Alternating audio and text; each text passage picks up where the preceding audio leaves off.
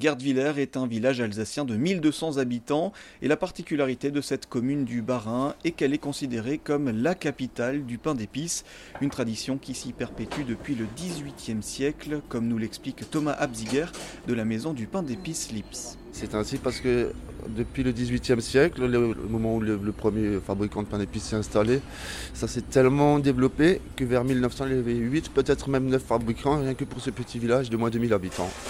C'est pour cette raison que c'est devenu pour la France la capitale du pain d'épices. Par contre, actuellement, nous ne sommes plus que deux.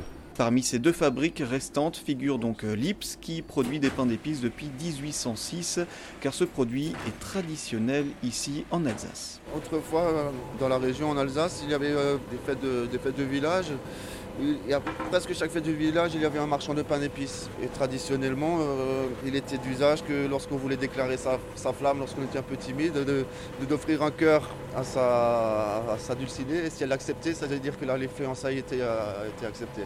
Aux côtés de Lips, la maison Wenger, créée en 1768, poursuit la production de pain d'épices. L'entreprise est même devenue le leader du pain d'épices en France.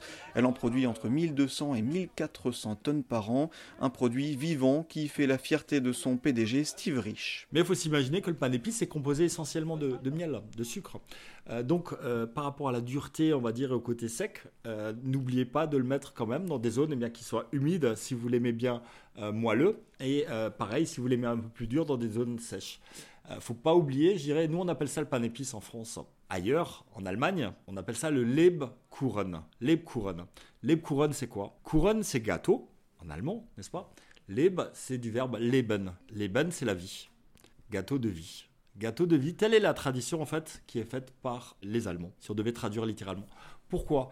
Parce qu'à la différence d'un biscuit, un pain d'épices, eh bien, il vit un pain d'épices en fait n'est pas le même en fonction de l'humidité, n'est pas le même en fonction de la chaleur en fait, et va vivre à l'image, on va dire, d'un point de vue imagé, on peut tout à fait euh, voir euh, le pot de miel en fait, comment il réagit l'année si vous le laissez sur votre fenêtre dehors. Une période importante pour l'entreprise qui réalise 70% de son chiffre d'affaires lors des fêtes de Noël.